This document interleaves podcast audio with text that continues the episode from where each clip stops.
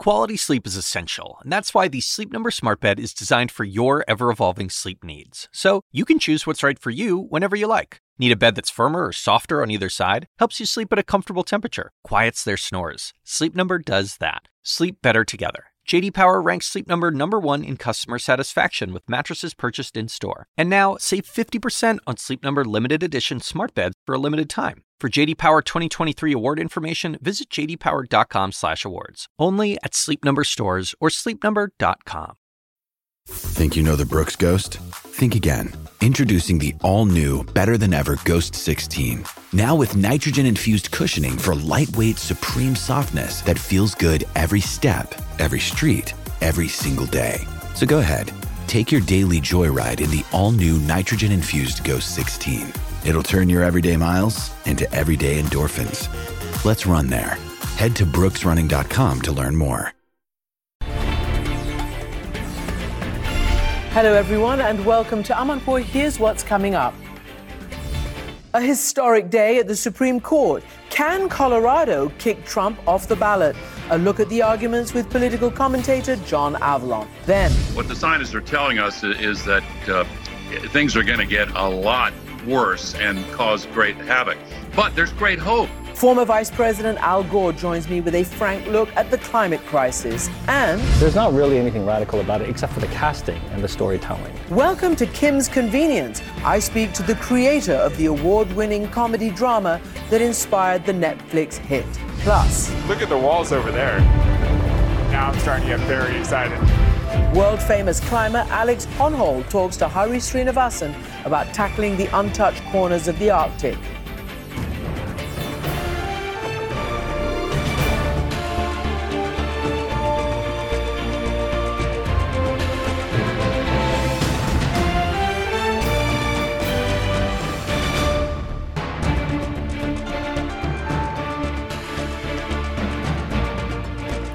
Welcome to the program, everyone. I'm Christiane Amanpour in London. Not since Bush v. Gore in 2000 has the Supreme Court had before it such a monumental election related case. Today, the justices heard arguments on this key question Can Colorado kick Trump off the ballot for his role in the January 6th insurrection, as the state Supreme Court has already ruled? The answer has the potential to totally upend the 2024 election. Take a listen to this exchange between Trump's lawyer Jonathan Mitchell and Justice Ketanji Brown Jackson. What we said in our opening brief was President Trump did not engage in any act that can plausibly be characterized as insurrection. All right, so why would this not be an insurrection? What is your argument that it's not? Your reply brief says that it wasn't because I think you say um, it did not involve an organized attempt to overthrow right. the government. So that's one of many reasons. But for an insurrection, there needs to be an organized, concerted effort to overthrow the government of the United States through violence. And this and so riot your point that is that a chaotic effort to overthrow the government is not an insurrection? No, we didn't concede that it's an effort to overthrow the government either, Justice Jackson. So here to discuss is political analyst John Avlon. Welcome back to the program, John. Um, you must have been watching all the hearing. It is now adjourned. It's over. There's some talk that it appeared the justices were skeptical of Colorado's case. How did you read it? Well, look, certainly in listening to the over two hours, you heard a persistent strain of skepticism. Um, I think justices looking for an off ramp. This is obviously an issue that does deserve a hearing in the Supreme Court. Um, and, and I think what needs to be separated is the politics of this, some of which are partisan, the, uh, the, the practicality uh, of what's being done by uh, Colorado, uh, and then the intent of the language that's written in the U.S. Constitution uh, 14th uh, Amendment, Section 3. All those things are in tension, frankly. Um, I think from a practical standpoint, especially the question of whether one state can block a president, a person from appearing on the ballot, um, that gets very dicey because you have, you know, you're 50 different standards, uh, potentially 50 different states. So this needs to be federalized. And that's why it's in the U.S. Constitution. Uh, politically, we'll see how it breaks down. Clearly, Chief Justice Roberts would like to have some degree of bipartisanship. Uh, I would suggest, though, having studied this intensely, partly as a result of my book on Lincoln and the post Civil War period, uh, that the language in the Constitution is clear. Its implementation is vague, and we only have that precedent. But uh, to argue that this was not supposed to be prospective, it was only supposed to be retrospective uh, to the Civil War, does not fit the clear intent and statements around the ratification debate about this amendment. You, you say that. Also, let me just interrupt you. You say that, but there is no word president in Section 3, and that's what his lawyers and his side are hanging on to. That's right.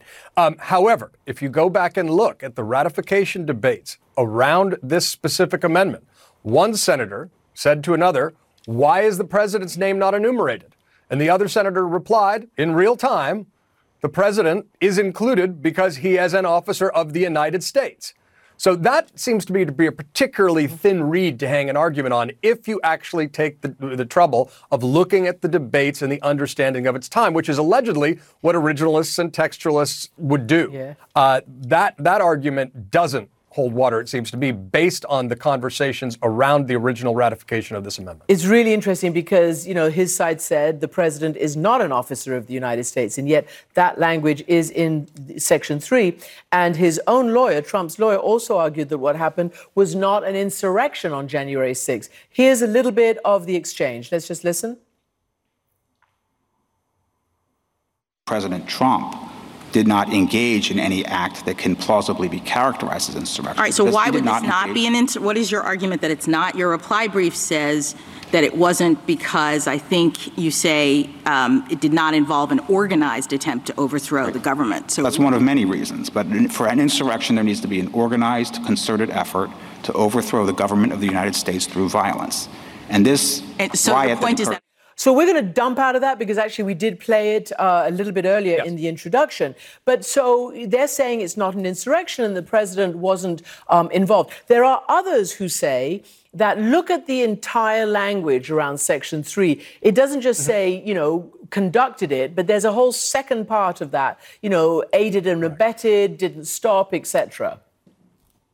That's the key point right? You, you may argue that Donald Trump did not engage in an insurrection. He did not march on the Capitol on January 6 with the violent mob of his supporters. But the language, as you point out, in the 14th Amendment, Section 3 says give aid or comfort to insurrection or rebellion, aid or comfort to. Now, the, the criminal statute for sedition includes incitement of an insurrection uh, which was actually part of the language of his second impeachment, which passed majorities in both the House and the Senate, though he was not convicted in the Senate. Um, but I find particularly um, troubling and, and, and, slightly absurd the argument that this uh, does not apply. Overthrowing the government of the United States by violence. Okay, so a violent mob was deployed to the Capitol with some degree of coordination among his supporters and various groups, designed to not just obstruct an official proceeding, but to stop the official uh, certification of the ballots after an election. An overthrow of the government is not simply an, a, an organized army uh, marching on the White House. Uh, overthrowing our system of government involves stopping the processing of a fair and free election according to constitutional processes. And it's very clear that that's what Donald Trump and his aides engaged in. Mm-hmm. They tried to overthrow an election in our democracy that contradicts and cuts to the core of our core of our constitutional republic. So uh, let's not get too cute uh, about about what what these words mean. Um, if you try to overthrow our system of government, you're trying to overthrow the government.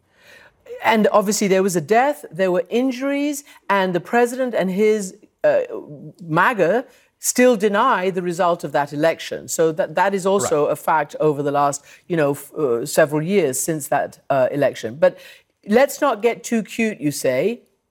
So I want to ask you why it sounds like there's a lot of cute going on, a lot of semantic discussion, uh, a lot of trying to thread a needle, as you said, try to reach some kind of bipartisan deal, look for an off ramp. I wonder what you make of uh, Hillary Clinton. I mean, she was famously, you know, faced off against him, and she had things to say on MSNBC last night. Take a listen. They could come up with some out for Trump. But if they want to be true mm-hmm. to their so called originalist interpretation, then I think they have to find that Section 3 applies to people who foment and participate in insurrections, but the remedy lies in the states, which would be kind of a, a fair way of kind of parsing this. What do you think? Look, I, I, think she's absolutely right about the, the, the originalist and textualist uh, statement. You know, you can't take the Constitution a la carte. The Constitution says what it says. The Constitution applies to everyone, every state, every individual. Uh, and that's why, from you know, I began to argue or, or point out that 14th Amendment Section 3 could apply in the spring of 2021 on air at CNN in my reality check segments. Um, you can't ignore that this states, even if it's inconvenient politically or, or practically, uh, to do so. Now, what, what they could say with credibility, and this is part of perhaps the attempt to find common ground to depoliticize the court, is say, well, he hasn't been officially charged with or convicted in insurrection, mm-hmm. right? He's been charged with conspiracy to defraud the United States by Jack Smith, uh, and that's part of undermining faith and confidence in our system of government, our democracy, uh, which is a serious thing. But he was not charged with insurrection. Fine. Maybe, maybe that's your argument. Maybe your argument, and I this is a credible one, because Abraham Lincoln himself in 1860 didn't appear on the ballots in the Deep South. I think if you have a national election and states pulling people for various uh, reasons, uh, that, that's a tricky, slippery slope. However, the Constitution says what it says. And the Constitution says that if you've engaged in or aided or abetted an insurrection or rebellion, that's a disqualification as real as age or, or country of birth. And I'll say this, this shouldn't be partisan. Mm-hmm. You know, conservative Judge Michael Luttig, uh, two Federalist Society legal scholars, took a deep, deep look at this without any preconceived notion and said this is self executing. It does apply. It says what it, it says. And, and therefore, if you're going to be true to the Constitution, you need to apply this. If you try to kick the can and say, well, you know, let, us wait till after the uh, uh, court cases or, or whether the, the question of insurrection is adjudicated, if he is reelected president uh, while losing the popular vote, possibly, uh, that, then, then it would seem that we're, we're back in that category of, of, uh, of, of, OLC legal opinions where, you know, once he takes the oath, he's president. I, I just say that there is a sometimes a reluctance to hold Donald Trump accountable because he keeps pressing forward, because he effectively threatens our institutions and say, if you hold me accountable, my supporters will be will, will start you know rioting and protesting and, and it'll be destructive and destabilizing to society, which effectively was the argument that they were using through January 6th, the actions that were taken on January 6th, and then attempts to wriggle out of accountability for January 6th. Uh, so, you know, once we, that's a very dangerous game to start playing. Yeah, Apply no, the law. Read the Constitution as it's written. We've got very little time, but but but one analyst in the Times has written, whatever the uh, comes out of the Supreme Court, shouldn't both major parties insist on presidential candidates for whom such questions are not even remotely an issue? yes, they should. In short, uh, it, it, should say if you've been if you've been indicted on a felony or convicted of a felony, you probably shouldn't be able to, to run for president, considering that felons All can't right. vote in many places. Uh, right. But we got to, you know, our, our, this outpaces our laws, even though it's written in the Constitution. Apply the laws, apply history. God be guided by the Constitution to defend a democratic republic. John Avlon, always good to have you on this program.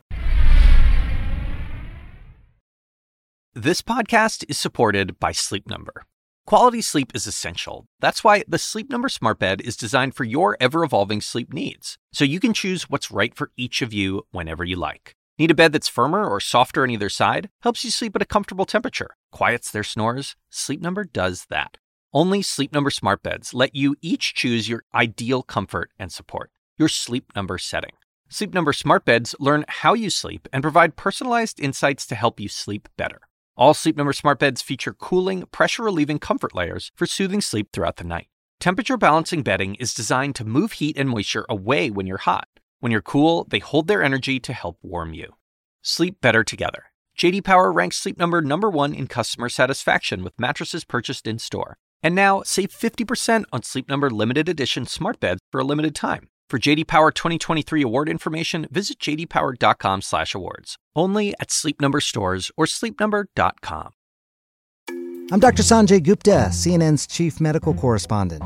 This week on Chasing Life, I'm a health reporter and have been for 15 years. And even I feel overwhelmed by some of the things I read about the stuff we're eating. My colleague Meg Terrell wanted to take a deep dive into something you've probably heard a lot about recently ultra processed foods. There is a lot to learn there, some fascinating stuff, and some of it is probably going to change the way you shop.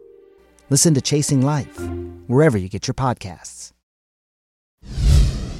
And now, some major climate news today. The world has been temporarily pushed over the critical 1.5 degrees centigrade mark, thanks to 2023 being the hottest year on record. In 2024, climate news looks ever bleaker, and tackling the crisis is too often pushed down the agenda by wars and political fights. But there are some green shoots of hope emerging a clean industrial revolution, as Bill Weir now reports. These days, it can feel as if some part of the planet is always burning, or flooding, or both in succession. But less obvious is the clean industrial revolution cranking up around the world, driven as much by profits as politics. Oh my goodness. Wind and sun energy is now so cheap, the deep red state of Texas creates more renewable energy than California. And with hundreds of billions of investment dollars pouring into clean tech, startups like Antora hope revolutionary thermal batteries like this will power entire factories and move entire industries to the sun and wind belts. 1600 degrees Celsius. So this is hotter than the melting point of steel, and it's just a couple feet inside that shell. I had a hard time explaining to my kids what nuclear fusion is, but this is just a hot rock in a box. Exactly. In speed and scale, China is leading the transition at a staggering pace, spending almost as much in clean energy last year as the entire world invested in fossil fuels. But science says it's not enough just to add clean energy, it must replace the dirty old kind. And since methane has over 80 times the planet cooking power of carbon dioxide in the near term, President Joe Biden halted the expansion of massive liquefied natural gas terminals in Louisiana until the climate costs can be better understood, setting up a stark reelection rematch with the man one expert calls a climate arsonist. Their windmills are causing whales to die in numbers never seen before. Nobody does anything about that. But the laws of physics do not pause for elections. And the state of Maine is among those places already reeling with the changes. So this Is is, all- was what that was yeah, there? the whole building. No way. This is that's what's Yeah. left of it. Just generations and generations of stuff, and you know, there's there's a lot of memory down there. Two freakish January storms devastated the iconic lobster and fishing communities already suffering effects of warmer seas. But Maine is also leaning into adaptation and mitigation with gusto. According to the nonprofit Rewiring America, Mainers are replacing old furnaces with more efficient heat pumps at a rate three times faster than the U.S. average. Their climate action plan is among the most robust in the nation. So we're keeping eyes on places like this to see how people are adjusting to this new abnormal. Bill Weir reporting there. Now, my next guest is the former Vice President Al Gore, who had his own tangle with the Supreme Court as it awarded the 2000 election to George W. Bush. Former Vice President Al Gore was one of the first public figures to rally uh, and sound the alarm bells on climate change with his Oscar winning film, An Inconvenient Truth, out nearly 20 years ago. In this interview, before today's Trump court case, I asked Gore how he assesses the grassroots solutions to the climate crisis. It's tricky to balance the dire warnings that the scientists have been trying to get us to listen to for a long time. And of course, you know, the scientists turned out to be spot on uh, correct in what they warned about years ago. And so we should pay more attention to the warnings they're issuing now. If we do not sharply reduce the burning of fossil fuel, the, the climate crisis is really a fossil fuel crisis, so that's 80% of it. Uh, and we have this mandate now to transition away from fossil fuels. If we do not do that quickly, what the scientists are telling us is, that uh, things are going to get a lot worse and cause great havoc. But there's great hope. Uh, and you have to balance the warnings with the fact that there is really good news. Uh, as Bill says, people are working on it. But here is some good news from the scientists as well. Once we reach true net zero and stop adding to the overburden of this heat trapping pollution that we're spewing into the sky every day, uh, then the temperatures will stop going up almost immediately with a lag of as little as three to five years. And if we stay at true net zero, then half of all the human caused greenhouse gas pollution will come out of the atmosphere in as little as 25 to 30 years. And the long, slow healing process can begin. Uh, the challenge, of course, is to stop using fossil fuels as quickly as possible. But there again, there's really good news with the solar and wind and batteries and electric vehicles and green hydrogen is coming on now uh, online and uh, regenerative agriculture, which is one of the real keys, and uh, sustainable forestry and circular manufacturing. The list is a long one, but investors and business leaders uh, particularly in the consumer facing companies where their customers are demanding it. And by the way, the employees in these companies and the families of the executives and some of the executives themselves are saying, look, we got to be a part of the solution instead of making the problem continually worse. And you're also a politician. Do you agree that uh, this will be top of mind for voters, so certainly young voters in the United States and uh, around the rest of the world? Well, I think there is a big generation gap on it, and young voters, and by the way, in the U.S., young voters in both political parties in large majorities are demanding action on this.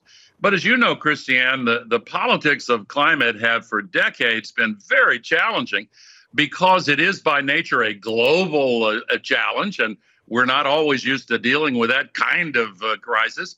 Uh, it plays out over time periods that are a little bit longer than election cycles and the next uh, yeah.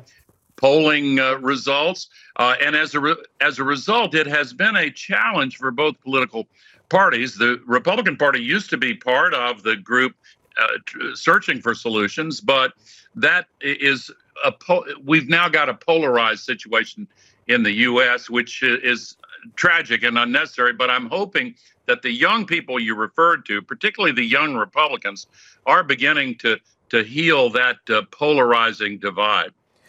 So I just want to ask you, you know, James Hansen, the, the NASA expert who was one of the, the first on climate warnings, has warned that you know, unless there's some massively radical thing to, to happen very soon, the magic 1.5 degrees number will, you know, will be surpassed. And there seems to be a struggle over the experts over that. Where do you come down on that? Well, I have the deepest respect for Jim Hansen uh, and also for his colleagues who have a slightly different view, but they agree on most things. You know, half of the calendar days in 2023 were actually above 1.5. And in November, there were two days above uh, a, a, two degree margin above the pre industrial temperature. So, uh, yes, we, we're running out of time to, to solve this in time. But, and we're running some unacceptably high risks with large global uh, systems that uh, are important for the flourishing of humanity that are now being destabilized. Mm-hmm. So the sooner the better. Uh, the issue you're referring to uh, is over how sensitive the climate is to more and more greenhouse gas pollution. And uh, ultimately, uh, they agree on far more than they disagree. They're all saying the same thing. We got to switch away from fossil fuels as quickly as possible and stop using the sky as an open sewer. That's the basic problem. We're putting 162 million tons up there every day. Uh, and the accumulated amount, it stays on average each molecule for about 100 years. And the accumulated amount today, Christiane, is trapping as much extra heat as would be released by 750,000 Hiroshima class, uh, Oppenheimer era atomic bombs exploding on the Earth every single day. Uh, that's insane for us to allow that to continue, particularly when we have the alternatives available now that are cheaper, cleaner, create three times as many jobs per dollar invested. All we have to do really is to overcome the political power and influence of the uh, fossil fuel companies, which have you, you know been trying to persuade people that this, this is not such a big deal, and uh, they're they're trying to extend their business plan. And the petrostates put up a lot of resistance in the international negotiations. We are getting there, uh, and we will solve this. People should be of good good hope on this. But the question is, will we solve it in time? We have okay. to speed up this process. Vice President Al Gore, thank you so much indeed for joining us. Thank you, Christiane. I'm Ina Garten. Welcome to Be My Guest, the podcast. One of the best gifts you can give friends is spending time together. But what's even better than that? Cooking with them. On Be My Guest, the podcast, New friends and old stop by my barn for some conversation and great cooking. We talk about food, life, and everything in between. Listen to Be My Guest, the podcast with me, Ina Garten, and join us wherever you get your podcasts.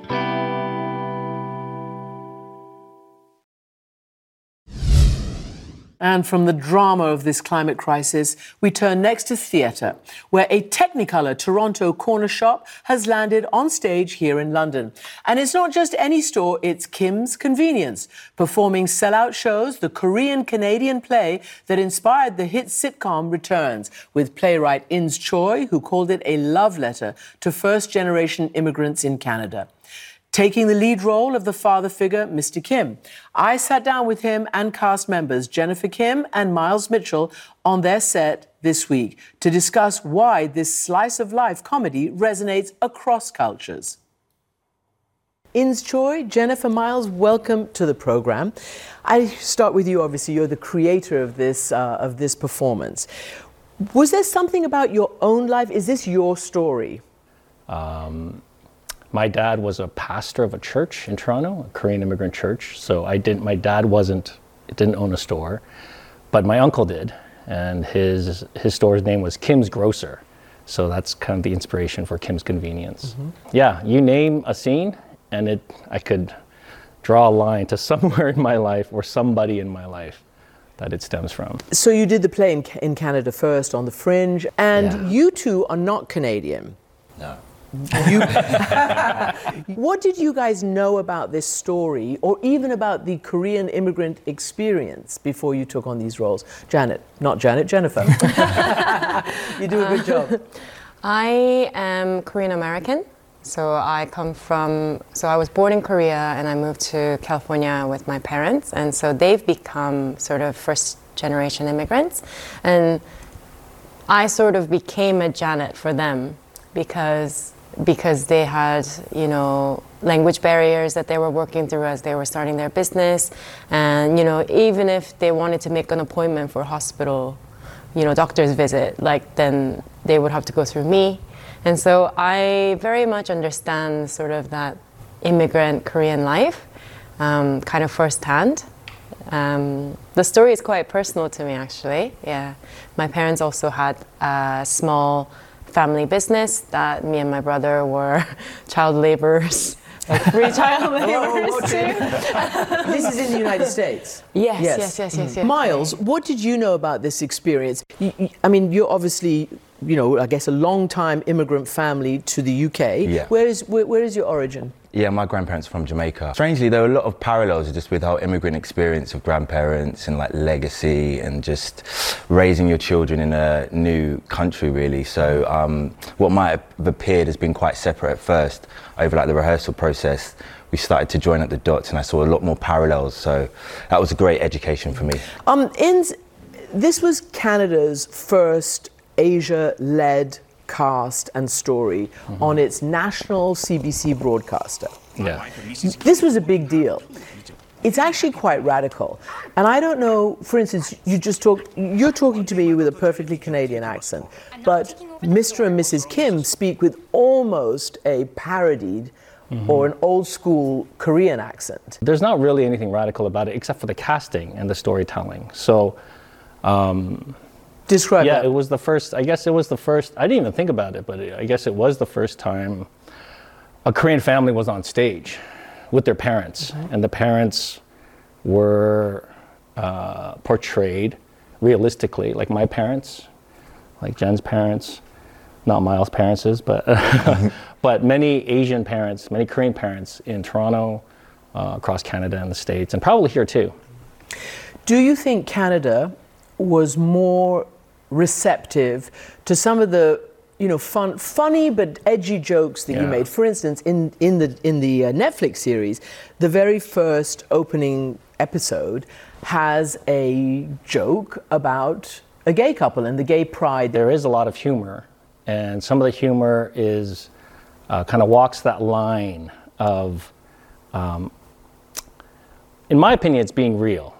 It's being real. I think there is a, a tendency for like mainstream to see uh, a Korean family or an Asian family and want to imbue them with all wholesome, uh, good morals, the you know the minor, the the model minority, the you know, but from the inside, we're full of warts and faults, uh, and there's a lot of racism within cultures amongst Asians even. So in the play, I wanted to bring out, uh, I wanted to tell us a real story. Miles, let me ask you I, I don't know whether there was a sharp intake of breath at any of the performances when one of your scenes, when you're, you're playing a guy coming in, you know, bomber jacket, want to buy something, and Mr. Jean jacket. Jean jacket. That is crucial. Sorry. Okay, tell me why. because Mr. Kim has a theory. And if you come see the play, then you'll find out what the then you're going to have to say because I'm going to ask Miles about it. But it's not a bomber jacket. Or it's I'm not glad, I am Yeah. very glad you corrected me. Miles, steal, no steal. Yeah. So basically, the grocery owner, nice guy, Yeah. is basically saying to his daughter, Janet, who's helping in the store, look at that. Yeah. You know, here comes, and he doesn't say black, she says because, because Yeah. he's black. And steal, no steal. He's asking her to judge whether your character is going to steal. That is edgy. Mm. Did you feel that? Yeah, I think I think the writing navigates a really warped and edgy logic in a really smart way, and I just just burst out laughing when I first read it. And I've had you know lots of friends and had a really diverse audience here at Park Theatre that I've just found that scene is like the memorable highlight because of its like genius writing. So, So um, that's really yeah. good. That, that's then an, an advance because I don't know what how it would go down in New York, for instance, or Hmm. I just, yeah, I know the history of the play, how it's kind of toured Canada in particular, and I know that there's a strong West Indian like uh, background in Canada, and it's diverse as well. So it's gone through workshops. So it's gone through a lot to get here as well. So um, I did go, oh my gosh, what is this? But then I realised when we got to the end, just exactly what it was. Uh, it has a really identifiable and and accessible story of a generation gap. That is a that's universal, isn't it? I mean, that really Absolutely. yeah. When I first wrote it, I knew that Korean, second generation Koreans, like my sisters and my cousins, would love it because, you know, I'm kind of like making fun of Appa and Oma, like, you know, a little bit. And then I knew the parents would love it, and I knew that Asians would love it. But then it just kept, like, black families would come, Asian families, South Asia, Southeast Asian families would, even white families would be like, that's like my dad. Mm-hmm. You know, this is like a Romanian family or a Yeah. Jewish family, and they'd be like, "That's just like my mom," and I had that exact conversation with her, but you know, in a different language. And I wonder whether also the religious aspect. Um, you know, you you explained how your dad was a pastor. And many, many, many immigrant families, whether they're from Latin America or from Islamic countries or where, wherever they come from, uh, the parents and the grandparents tend to be very religious, and maybe they hang on to that in a new, you know, in a, in a new land, and their kids may not be so much. But this series and this play is very much anchored in the church. Does does that strike you? I think it rings true, um, especially in Korean community back home where I come from in California. There's a very strong presence of like immigrants having faith, and I sort of grew up in the church as well. And you know, when I was living in Korea as well, like we had the same, you know, singing contests and fundraisers and concerts during Christmas with like, you know, everyone's bringing out their violins and someone is on piano. And it's just like, that was part of our life. And I think that's why when I read it, it was like, ah, okay, that's true. That's true. So for me, it was very like immediate and automatic that something that i can connect to right away because that was sort of my childhood. I was hanging around you know doing things around church all the time as a child and then into teenager years. And then and then i went to college and then you know things changed. But yeah so. But I think a lot of communities, uh, immigrant communities like church or synagogue or temple, Mm. it's, it's kind of the, the community center. Like I know in, in Toronto at least, uh, like the Korean church for the Korean community, that was where the best food was for a long time. That was where you learned Korean language, taekwondo, like, And so it was, it's like I'd go to church on Sunday and then I'd have Sunday school, but then I'd have like Korean school. And then there'd be like Yep. something in the afternoon and then soccer teams and then, you know, et cetera. So it became like, yeah, it became the center of the community and the kind of vehicle through which culture and heritage was passed down. Um, now it's in Toronto, not so much the church because there's, you know, it's been, there's big Korean towns, Koreatown Yeah. North and Koreatown South, and yeah, cultural centers that kind of take that spot. You play four characters, we said. How Yeah. difficult is that in rapid succession? It's not like it's. I mean, it's a, it's a, it's an hour and 15, min- 15 minutes. This play, Yeah. And you're just constantly rolling through it in different characters. Yeah, it, the quick changes backstage. I mean, people say, oh, do you get nervous when you go on stage? But I'm more nervous backstage, making sure that I've got all my props.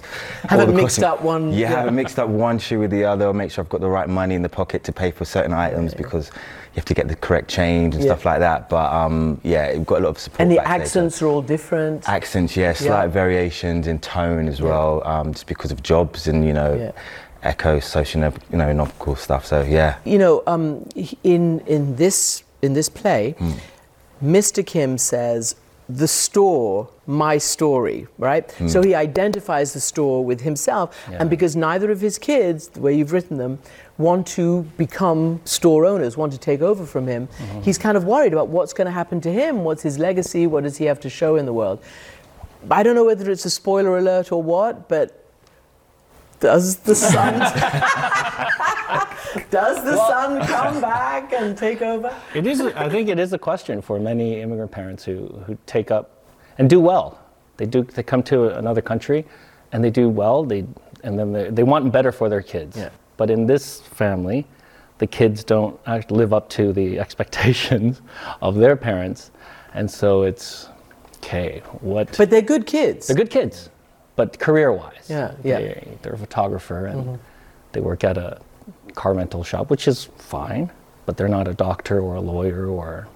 Um, so the question of, you know, Appa's legacy and um, what does he, what does this all mean? Kind of an existential question he's left with, and he's trying to answer throughout the play. Um, actors. What do you think of the playwright as actor? Good question. That's a good question. Does he measure up? Does he need to go back to acting school? You're not going to get fired. I, I, I think he is an incredible actor, just as much as he is of a writer. Yeah. Um, the moments that I get to be on stage with these particular people, like it's incredible, but also I learned so much from working opposite ends because a lot of the play we're together on Yeah. stage, and I was very confident in myself because I was confident in them because they were confident, and it's it's just I learned so much. So I'm really I'm really I think he's incredible. Yeah. We also we, have also got a lot of space as well, just to put our own stamp on these characters because these this Mm, play has existed long before Yeah. we have as well. So true. But I've never felt like I have to fit into a certain, you know, mold of a previous production or Mm. previous actor. So I've just really enjoyed the space of putting my own stamp on these characters, which has been really fun. So, what is it like for you being the writer, the creator, the actor, and, and multiple generation actor? I studied acting. I never studied writing. Okay. Writing was always like a hobby, like a secret that I just did on the side. Didn't want to share with anyone because it's too vulnerable to share your writing. Uh, but acting, I, so I have more, I don't know, confidence in acting than in my writing. I mean, now I'm more, a bit more confident in my writing, but it's been just a, a kind of like a full circle uh, experience here. Uh, I mean, ever since I wrote, wrote the play, I had two kids, um, and I got old. And I, I always wanted my kids to call me Appa. That's great. So as soon as they were born, Appa. and now they call me Appa, and now I play Appa. Well, thank you very much indeed. Oh, you're very you welcome. so much. Thank you. It really is charming and it's really a riot. Turning now to a feat of skill and bravery in the name of science. You may recognize climber Alex Honnold from the Oscar winning documentary Free Solo, when he became the first person to scale El Capitan in Yosemite National Park without any ropes. Now, in a new National Geographic series, Arctic Ascent, he sets his sights even higher on a 4,000 foot sea cliff in Greenland. This time he's got ropes, but he's also got the climate on his mind, and he's joined by a team of scientists headed up by glaciologist Heidi Sevestre. Hari Srinivasan speaks to them both about what they discovered. Expedition leader Alex Honnold and glaciologist Heidi Sevestre, thank you both for joining us. Alex, uh, let me start with you. Uh, our viewers might remember you stopped by our studios a few years ago when you were out talking about Free Solo, a movie uh, that cataloged an excruciating and anxiety inducing detail your ascent up uh, El Capitan, one of the most famous rock faces in the United States. This is a film that does catalog you taking on an ascent in Greenland, but it seems like there was more to it that interested you than just the rock climbing. Why did you do this? So this expedition was much broader in scope and in purpose.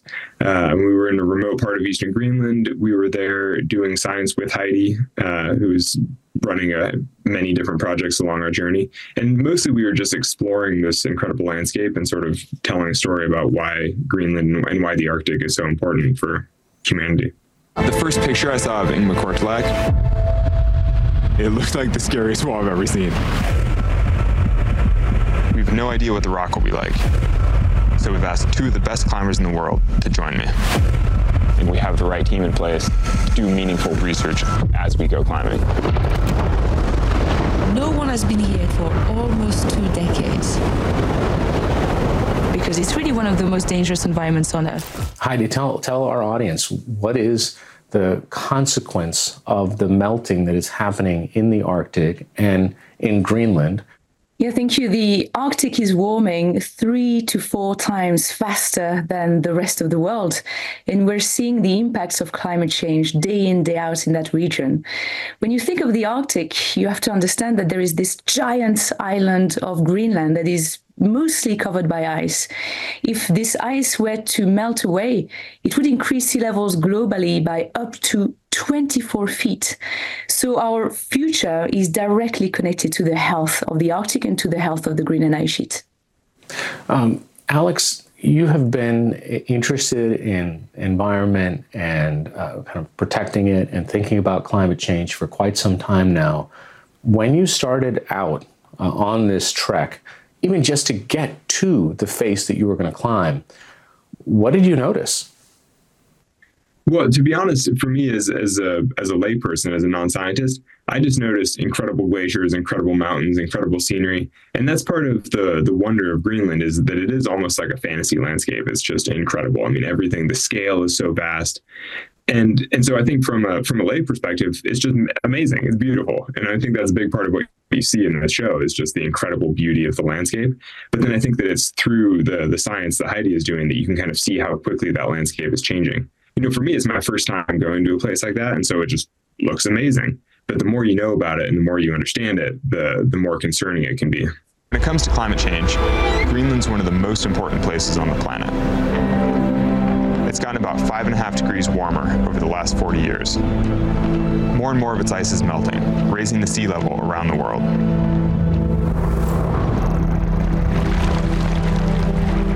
Ingmikortilaq is extremely remote and scientists rarely have an opportunity to study the area around it. Heidi, most of the places that this expedition went to are places that humans don't get a chance to walk, much less take scientific uh, observations of. So, give us an uh, idea of the range of measurements that you were taking on really the approach to where Alex and his team were going to climb. And joining this expedition was really a dream come true for a scientist because this is one of the least explored, least studied parts of Greenland. We were in East Greenland, this fjord of legends called Scoresby Sund. And for six weeks, actually, we traversed a big part of this fjord, crossing glaciers, ice caps, uh, collecting measurements in the very deep fjord, installing instruments on these massive cliffs. And in total, we worked with 12 different research research institutes on this expedition, including NASA. And we performed 18 different research protocols from going into glaciers, collecting rock cores, measuring ice thickness and, and water temperature. This was key for the research community. And I'm really glad to see how much data we were able to bring back and share with these different research institutions. Heidi, I know it takes a while for scientists to pore over that data and come to some conclusions, but are there examples of things that you have found during this expedition that are already kind of advancing what we understand about glaciers or about permafrost that's happening there? Yeah, absolutely. Science takes time, and it will probably take another couple of years to get all the results from this expedition. But we already have some preliminary results, especially uh, regarding the instruments that we launched for NASA in the water in the fjord. So, this instrument is called a float, and we launched it for a project called uh, Oceans Melting Greenland. And the float was basically going up and down the water column, measuring water temperature and water salinity. And what this robot was uh, able to tell us is that the fjord is definitely getting warmer. This is not good news because if the water around the periphery of the ice sheet is warming up, it means that they can eat away at the ice around the ice sheet and really catalyze um, calving and catalyze sea level rise around the world. Alex, uh, let's start talking a little bit about this climb. I mean, when you showed the scale of, say, the Empire State Building, El Cap, which is already enormous, which you uh, ascended uh, without any ropes, this rock, this sea cliff, is a monster. It's even bigger. When you came up to it on the boat and kind of saw it for the first time, what did what went through your mind? Oh, sure. Heidi and I both smiled because we both remember seeing it from the boat from the first time, and we all thought, "Oh no, it looked too big, and it looked too daunting, and it looked uh, it looked very challenging." But um, but you know, then then we set to work and started started you know chipping away at it, so to speak. Like started climbing and, and making some progress, and, and ultimately we were able to climb it. But it, it is a very intimidating wall. It's very big, and it uh, and it looks it looks almost evil, just the way the swirls on the rock are. Like it, it looks very daunting.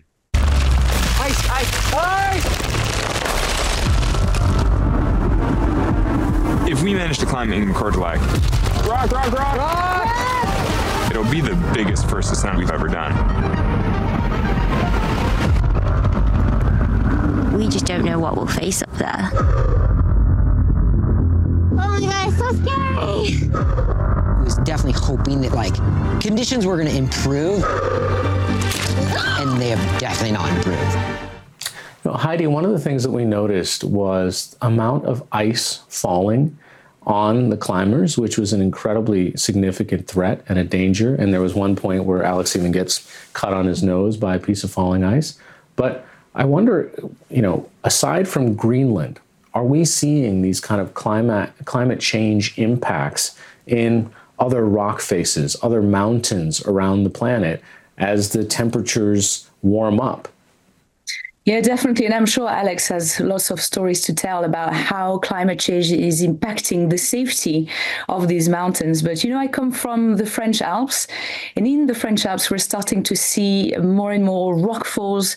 They're more frequent, they're bigger and bigger every year because we have what we call permafrost in these high mountains. And permafrost is like a glue uh, that keeps these mountains together. Unfortunately, it is thawing deeper and deeper every year.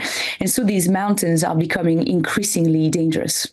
Alex, what are some examples that you have seen of how climate change might be affecting rock faces that you might have climbed earlier in your life and how situations have changed in the places that you go to? Yeah, I mean, I mean, Heidi has just as many examples. Like we both have seen so much of this in the natural world. But I mean, as a climber, you probably notice it the most with the approaches in and out of the mountains. So the way you hike into the mountains and the way you navigate glaciers.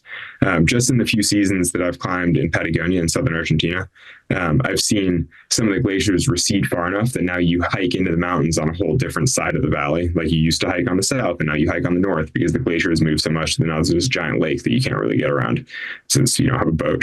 And so, uh, so things like that, you know, landscapes that look like they should be permanent uh, are in fact changing incredibly quickly. And that's pretty sobering because normally when you go into mountains like that, you're struck by the sort of human insignificance. You know, you think how small you are and how big and permanent those mountains are. And in this case, you go there two years in a row and you see that the mountains have actually changed even more than we have. You know, and that's that's a very scary thing to see. Uh, Heidi, put that in perspective for us. When you when we look at core samples and you do your drilling and you and you you find almost a you know a history book of what's been happening to a specific piece of land, how conclusive is the human impact, whether it's ice core or rock core, and and put in perspective that change because these things have been literally here forever compared to us and our impacts. Yeah, absolutely. These landscapes have so many stories to tell, whether it's the rock, the ice.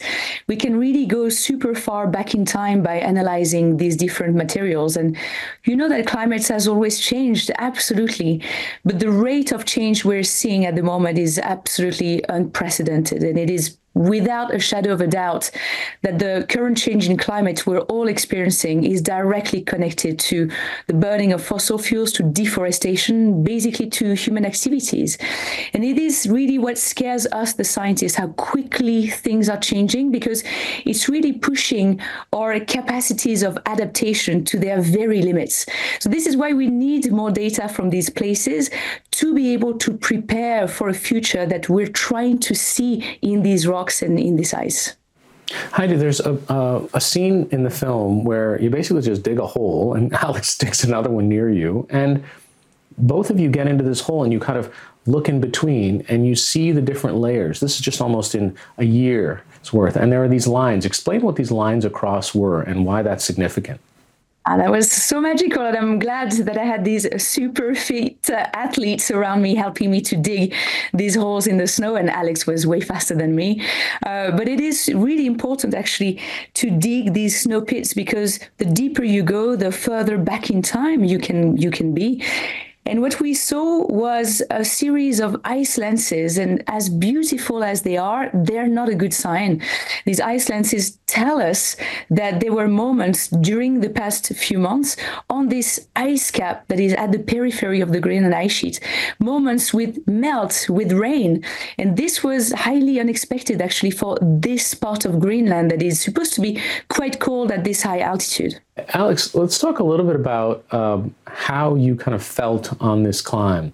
Because while doing a free solo is a totally different challenge uh, and it was sort of one part of your life, here you are years later taking on a six week expedition with, as lots of things have, a very significant amount of risk involved. And I wonder if you approach the preparation differently, if you think about things differently now that you're married and a dad. No, I mean, honestly, this was one of my favorite expeditions that I've ever been on. And I go on climbing trips every year. I mean, I'm frequently doing expeditions similar to this, but just, uh, you know, with different objectives. And this was one of my, my favorite trips just because it had the right combination of a great team, a great purpose, great objectives. You know, the climbing was inspiring enough for me to be excited to go there. But then the science that we were doing, the team that we were doing it with, everything else about the trip also just made the whole thing seem totally worthwhile to me in a, in a way that kind of put it beyond a normal climbing objective. Because normally you're just climbing for yourself, but in this case, you know, it felt like we were really doing something useful and it made the whole trip feel a lot more meaningful. Alex, I also wonder there's a, a team member of yours, Mike, and you kind of have a, a, disagreement, you have a heart to heart, and the cameras are just well enough positioned to capture some of that. What went through your mind when you look back at that? Because his concern was, you know, I don't feel necessarily comfortable and I kind of don't feel heard. And again, from a viewer's perspective, you're like, I, I wonder if they're at they're misaligned here. No, so honestly, I think the the filmmakers did a great job showing the entire expedition. But the reality is that we had conversations like that much more than you see on camera. I mean, we were constantly talking about risk. We're constantly talking about how to mitigate risk and manage and like whether or not we feel comfortable, whether or not we feel safe. So you certainly see glimpses of it in the film, but the reality is we were talking about it all the time because we all want to come home safely. But one of the things that isn't shown in the film is that, you know, after that conversation, Mikey decided that he didn't want to participate in the climb on the face. But instead, what he did was guide the camera crew up the backside of the mountain so that they could film it because he is basically a professional mountain guide and a filmmaker himself. And so part of what isn't said in that whole exchange is that he was deciding to use his unique set of skills in a different way to help the team in a way that he felt was safer but still incredibly useful. Heidi, what's it like really beginning your climbing uh, experience with world class experts on a you know in a region that nobody's ever really climbed before I'll be honest, I really didn't want to do any climbing on this expedition, or at least as little as possible. But you know, this was a one in a lifetime opportunity. And also, you know, I felt the, the pressure of the importance of collecting these rock samples on this wall the right way. Not that the climbers were not going to do it the right way, but I really wanted to be there to see it happening. And luckily, you know, they trusted me. They thought that by giving me the right training, I would be able to do it. And it was, it was equally magical and terrifying at the same time. But I'm so glad that we are able to collect these rock cores along the way. You know, this was a, a big mission complete for me. So, I, I, Alex, how was she? Oh, she she was great. Heidi Heidi did fine. I mean, none of us had any doubt that she would she would make it up the wall just fine and, and be totally safe. But as she was just alluding to, the science uh, I found that consistently throughout the expedition, it was harder to do the, the scientific experience, it was harder to collect data than I maybe expected because a lot of the things, uh, a lot of the protocols are just like, oh, drill a sample into the rock. But then it turns out it's really hard and it's hard to line up the drill properly. It's hard to manage the batteries. It's, it, like everything was more challenging than we expected. And so I think it was actually incredibly helpful to have Heidi overseeing everything. Like there's no chance that we could have done any of the science without Heidi on the team because it just turned out that it was all too difficult for us. Is there, Alex, um, a moment that gave you pause on this in the middle of this phase um, where you're kind of making some of the final ascents? A little bit. I mean, I think our, our final day climbing Ingmikortilaq, which is kind of the the highlight of the the show. Um, Hazel and I are climbing the final head wall of the this giant mountain. Uh, there was definitely a lot of uncertainty around how we could do it. Like physically where we should navigate on the wall and what route we should choose because I mean really that's the challenge of doing a first ascent because nobody's been there so you don't really know which way to go. And we definitely both felt very uncomfortable the whole time. You know, like there was a lot of tension around how to how to weave our way up the wall. But um, there was no seriously dramatic moment, but it was more like a, a, that you carry the entire day as you slowly work your way up. And we both felt incredible relief when we made it to the top. We were we were genuinely very excited to make it to the top. And Heidi, when did you figure out or hear that they'd actually pulled it off? Yeah, we had uh, radios from base camp and we heard the good news. And yeah, the relief was also enormous at base camp. We were so anxious. We were really tense the whole time. And we felt, you know, we felt so proud actually of what you guys had achieved. So again, yeah, massive congratulations. Glaciologist Dr. Heidi Sevestre and climber and expedition leader Alex Honnold. Thank you both. Thank you. My pleasure. And finally, tonight, more ice and a happy ending in those icy waters on the other side of the world. Earlier this week, these orcas were seen trapped by sea ice off the coast of Japan's northern island, Hokkaido. First spotted by local fishermen, the pod of at least 10 was filmed struggling close together, poking their heads out of a hole in the ice. But local authorities believe they have managed to escape to safety now. An official said they could no longer spot the whales and that the ice drift had loosened, meaning chances were high that the orcas have broken free. That is good news, hopefully. And that is it for now. Thank you for watching and goodbye from London.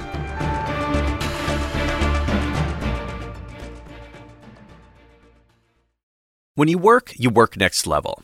When you play, you play next level. And when it's time to sleep, Sleep Number smart beds are designed to embrace your uniqueness, providing you with high quality sleep every night. Sleep next level. JD Power ranks Sleep Number number 1 in customer satisfaction with mattresses purchased in-store. And now, the Queen Sleep Number C4 Smart Bed is only $1,599. Save $300 for a limited time, only at Sleep Number stores or sleepnumber.com. Prices higher in Alaska and Hawaii. Quality sleep is essential, and that's why the Sleep Number Smart Bed is designed for your ever-evolving sleep needs. So, you can choose what's right for you whenever you like. Need a bed that's firmer or softer on either side? Helps you sleep at a comfortable temperature, quiets their snores. Sleep Number does that. Sleep better together. JD Power ranks Sleep Number number 1 in customer satisfaction with mattresses purchased in-store. And now, save 50% on Sleep Number limited edition smart beds for a limited time. For JD Power 2023 award information, visit jdpower.com/awards. Only at Sleep Number stores or sleepnumber.com.